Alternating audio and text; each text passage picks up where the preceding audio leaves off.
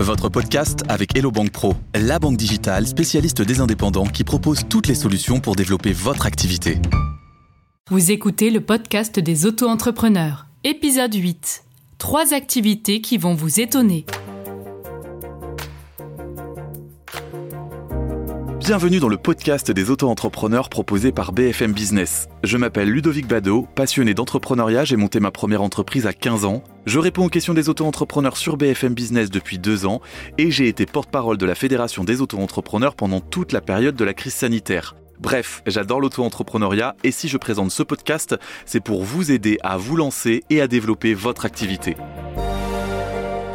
Et si vous vous lanciez, vous y réfléchissez peut-être. Mes invités l'ont fait. Passer à l'action, concrétiser son ambition, se mettre à son compte, ça n'a rien d'évident. Pourtant, selon l'INSEE, 4 entrepreneurs sur 10 étaient salariés avant de lancer leur activité. 40% des entrepreneurs étaient salariés. Un chiffre considérable qui cache probablement une forêt de Français qui hésitent encore. Dans ce huitième épisode du podcast des auto-entrepreneurs, j'ai souhaité recevoir trois indépendants qui nous démontrent que quand on croit en son projet, quand on est déterminé, on peut trouver des clients, gagner de l'argent et vivre de son activité. Trois indépendants avec des activités qu'on pourrait qualifier de compliquées à développer. Tout d'abord, Thomas Enrez, street artiste, ancien infirmier, il gagne désormais très bien sa vie en réalisant des fresques artistiques géantes pour des entreprises, des institutions, des associations. Thomas, de son nom d'artiste Isgraph, a fait de son art un business. Pour les parkings souterrains, euh, par exemple, j'ai travaillé avec le groupe Indigo, j'ai travaillé pour des entreprises telles que Veolia, j'ai travaillé, pour les écoles, les lycées, les collèges, je donne des cours, des, des, participatives avec les mairies, les intercommunalités. C'est très très éclectique. Dès qu'il y a un, un mur, c'est un client potentiel euh, quelque part. Ensuite, Maxime Stoffelbach, 21 ans, a lancé une marketplace comme Amazon, mais pour le CBD, une substance naturelle autorisée mais pas démocratisée. Son application mobile, MyCBD App, recense près d'une centaine de boutiques de CBD à travers l'Europe. MyCBD App, c'est une application mobile pour tous les consommateurs de CBD. Donc, on est une marketplace. Le CBD, c'est une molécule qui est présente dans le cannabis et dans le chanvre, qui a certaines propriétés apaisantes. On travaille avec une soixantaine de, de professionnels qui peuvent être aussi bien des producteurs que des franchises, que des boutiques indépendantes. Et on a mis en place un certain nombre d'outils. Notre outil principal, ça va être un moteur de recherche. Donc, chaque consommateur peut arriver sur l'appli et dire je cherche une fleur à 0,3% de THC, 8% de CBD avec un arôme de fraise. Ça va orienter le consommateur vers le produit qui correspond le plus à ses besoins. On a profité, je dirais, d'un flou juridique en 2018 et 2022. Et là, depuis 2022, la légalité du CBD est sans appel. Tu ne crains pas qu'il y ait une évolution législative sur ce sujet? Des évolutions législatives, il peut toujours y en avoir, mais en tout cas, il n'y aura pas de régression. Ça, c'est une certitude. Enfin, Camille Autrusso a lancé une activité de coaching pour accompagner les particuliers et les indépendants qui peinent à gérer leur budget et pour qui les fins de mois sont difficiles aider les foyers, mais pas que, puisque je travaille aussi avec euh, des auto-entrepreneurs, par exemple, euh, sur la compréhension du budget personnel, sur la partie aussi comportementale, qui est très importante. On peut avoir des comportements en fait assez néfastes avec l'argent. On a des situations en effet qui sont très complexes, alarmantes, puisqu'on a des, gens qui vivent à crédit en fait, qui sont dans le rouge tous les mois. Et à côté de ça, on a des gens qui euh, gagnent très bien leur vie et qui du jour au lendemain, en fait, avec les problématiques de l'inflation qu'on a eues, ont leur capacité de financement se réduire. On va travailler avec euh, une façon, on va dire, euh, d'audit, donc vraiment mettre les comptes à plat. On se cache rien. Si la personne m'a contacté, c'est qu'elle a besoin que je rentre, on va dire, dans son cercle fermé. Et donc, on va vraiment parler euh, de tout. Ensuite, on va surtout parler de la partie comportementale. Pourquoi il y a ces dépenses? L'idée, c'est vraiment de donner des objectifs à la personne pour qu'elle s'y tienne, qu'elle mette des choses en place. Et suivant les besoins, ben, on va faire un accompagnement sur plusieurs mois avec une vérification tous les mois tous les 15 jours. Isgraph, street artist, Maxime Stoffenbach, fondateur d'une plateforme de CBD, et Camille Autrusso, coach en gestion de budget. Trois activités particulièrement compliquées à développer. Pourtant, aujourd'hui, chacun en tire un revenu honorable, voire confortable. S'ils sont dans le podcast des auto-entrepreneurs, c'est parce que ça n'a pas été simple et qu'à travers leur détermination, leur expérience, leurs conseils, ils sont inspirants. D'abord Isgraph, street artist, il n'y a pas si longtemps, les graffitis n'étaient pas franchement vus comme un art et les murs embellis sont encore très rares. Alors, comment développer cette activité? Comment convaincre les parkings, les hôpitaux, les magasins, les mairies, les grandes entreprises d'embellir leurs murs de fresques géantes? Je me balade dans les rues, je vois des murs qui m'intéressent, des ponts ou des choses comme ça, et je fais des maquettes préparatoires que j'envoie à qui de droit, ou des, des, des, des murs où il y a des, des, promoteurs immobiliers, où je, je, récupère des noms, je vais chercher sur les réseaux, et je leur propose mes services euh, en démarche vraiment personnelle. Oui, donc il faut être vraiment dans une proactivité, dans une recherche du client, il faut être extrêmement actif, concret, et particulièrement quand on a des activités atypiques. Exactement. Le petit, le petit renard qui va essayer de chercher les petits, les petits passages par lesquels les autres ne passent pas, parce que les opportunités. Les opportunités, exactement. Parce qu'il faut, il faut, il faut se démarquer des autres, sinon on fait, si on fait ce que les autres font, ben, on fera les, mêmes choses et on ne sera pas remarqué en fait. Par exemple, j'ai travaillé pour le groupe Auchan, j'ai démarché une personne euh, qui passait dans les galeries marchandes qui était en construction, j'ai proposé mes services et euh, j'ai décroché un contrat comme ça, euh, ma glace à la main en fait. j'ai mangé, une glace, j'ai vu quelqu'un en, en, chasuble, je me dis je suis street artiste, je vous propose mes services, mais bien entendu derrière il faut proposer quelque chose de lourd. Faut pas arriver les mains dans les poches, je suis street artiste et je vais faire des fresques. Donc en fait j'ai proposé un projet avec un mur, notamment un mur à selfie où les personnes se prennent en photo, prennent des photos avec un hashtag, ils récupèrent les photos sur euh, Instagram, etc. Être imaginatif dans sa recherche de clients, prendre du temps pour imaginer des projets alors même que rien n'est gagné et que le potentiel client n'est même pas demandeur. C'est ce qui s'appelle être déterminé. Pour Maxime Stoffelbach, avec sa marketplace de CBD MyCBD App, la difficulté se joue ailleurs. En allant sur un secteur à la réglementation naissante, il a dû, et se confronte encore, à des frilosités de toutes parts. Frilosité des plateformes d'application Google et Apple, frilosité des institutions, frilosité des banques, bref, pour Maxime, un seul mot d'ordre, la pédagogie.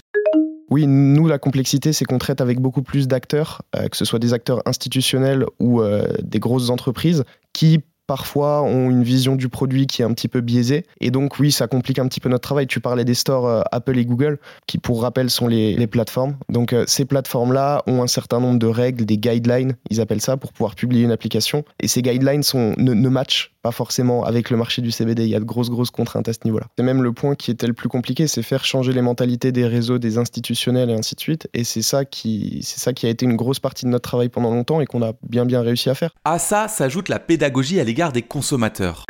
On a une grosse, grosse dimension euh, éducative, presque pédagogique, même carrément pédagogique. J'ai beaucoup parlé des institutionnels et des réseaux jusqu'à présent, mais ça s'opère aussi, euh, enfin, ça doit s'opérer au niveau du consommateur. C'est la première personne qu'on doit sensibiliser. Quelles sont les bonnes pratiques? Quoi consommer? Comment consommer, ne pas faire la promotion de la combustion mais plutôt de la vaporisation, euh, donc de modes de consommation alternatifs par rapport à ce qui se fait dans la culture populaire. Quant à Camille Autrusseau, il base sa stratégie sur l'éducation, l'information, sur les réseaux sociaux. Convaincre les particuliers qu'ils ont besoin d'être accompagnés pour mieux gérer au quotidien n'a rien d'évident. Mais Camille a du temps, car salarié à côté. Ce sont donc ses publications et le bouche à oreille qui lui permettent de développer tranquillement son business. Je dis tranquillement car le bouche à oreille s'avère efficace sur le long terme.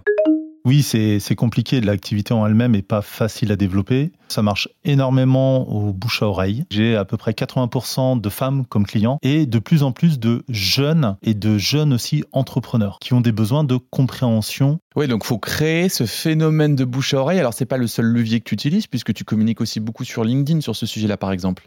Oui, en fait, l'idée, alors via LinkedIn, c'est pas forcément de, faire de la prospection, mais surtout d'alerter les gens. Parce que moi, ce qui m'intéresse, c'est que on arrive à avoir le plus de personnes formés, éduqués. Je l'ai dit, Camille est aussi salarié à côté, comme 40% des auto-entrepreneurs. Une part qui monte même à 60% si on intègre les étudiants et les fonctionnaires selon la Fédération des auto-entrepreneurs. Le profil de Camille nous rappelle qu'on peut facilement tester un projet entrepreneurial tout en gardant un emploi salarié. L'année dernière, j'ai fait 15 000 euh, de CA, chiffre d'affaires. Et euh, pour l'instant, euh, là, sur, le, sur les deux premiers trimestres, quasiment, j'ai fait autant de chiffres que l'année dernière en une année. Je suis salarié à temps plein pour l'instant. je me suis lancé fin 2020 du jour au lendemain, en fait. C'est, je suis rentré un soir du boulot, j'étais un peu énervé par, par ma journée de boulot et j'ai dit, j'ai envie d'être, d'être mon propre acteur. Donc, je me suis lancé. Et donc, aujourd'hui, bah, je travaille en plus à côté. Euh, l'idée, ça sera à l'avenir, en effet, de petit à petit euh, lâcher mon emploi salarié pour devenir vraiment indépendant. À l'inverse, Isgraf, et ce sont ses mots, s'est jeté dans le vide. Ancien infirmier, en 2014, il décide de démissionner pour vivre de sa passion. C'est un chiffre d'affaires qui tourne aux alentours de 30 000 à 50 000 euros selon les années, selon les projets. Je me suis vraiment lancé dans le vide. Mon épouse m'a dit on essaye un an pour voir si ça marche. Je n'avais aucune, euh, aucune espèce de, de visibilité sur l'avenir. En fait, je ne savais pas si ça, allait marcher ou pas. Même à l'heure actuelle, par exemple, en 2024, je ne sais absolument pas ce que je vais peindre. J'ai pas de contrat pour 2024. Mais j'aime bien aussi ce jeu-là. C'est quelque chose de grisant de pas savoir, de dire il faut absolument que je me débrouille pour trouver un chemin pour arriver à, résoudre, enfin, à avoir des, des, clients, etc. Et en fait, c'est même euh, c'est motivant en fait, c'est même bizarre, c'est même euh, limite comme une drogue de dire on va trouver le dernier projet le plus encore plus ambitieux et après c'est vrai que j'ai quand même une réputation et j'ai quand même assez de, de facilité à trouver des projets. Même chose pour Maxime, intégralement tourné vers son activité. Au début auto-entrepreneur, aujourd'hui gérant d'une société qui vient d'ailleurs de faire une levée de fonds.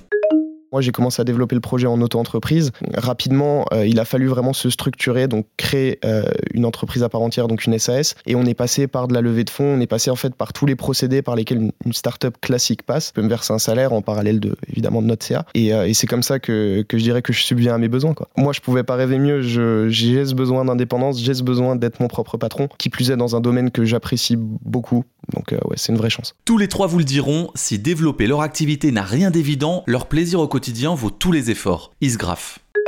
Se lever tous les matins avec le sourire en se disant on va on réalise des choses que les autres ne font pas en fait. Aller défricher des terrains inconnus aller voyager. Là je me retrouve ici dans ces studios. Jamais il y a en 2014 je me serais jamais dit je vais je vais me retrouver euh, avec Ludwig Bado et, et dans, sur BFM Business euh, sur un podcast. Et je vais dans des endroits incroyables dans des lieux euh, vraiment atypiques. C'est ce que je souhaite à tout le monde en fait. C'est de vivre de sa passion et de pouvoir vraiment se lever le matin et avoir envie de manger le monde en fait. Un état d'esprit qui corrobore une récente étude commandée par Stello l'assurance des indépendants. Étude qui démontre que malgré un niveau de stress élevé, une charge de travail écrasante et un équilibre vie pro, vie perso plus qu'instable, 86% des indépendants ne renonceront pas à leur liberté pour plus de stabilité. Bref, heureux malgré les difficultés. Une étude détaillée à retrouver sur stelo, s t e 2 l Merci à mes trois invités pour leur énergie, Isgraf, Maxime Stoffenbach et Camille Autrusso.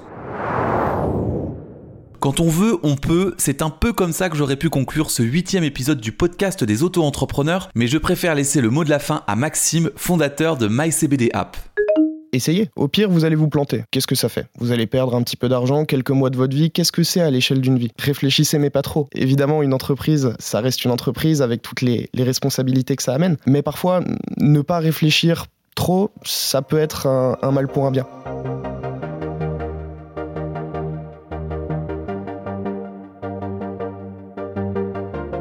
C'était le podcast des auto-entrepreneurs. Retrouvez les autres épisodes sur bfmbusiness.fr et sur l'application BFM Business.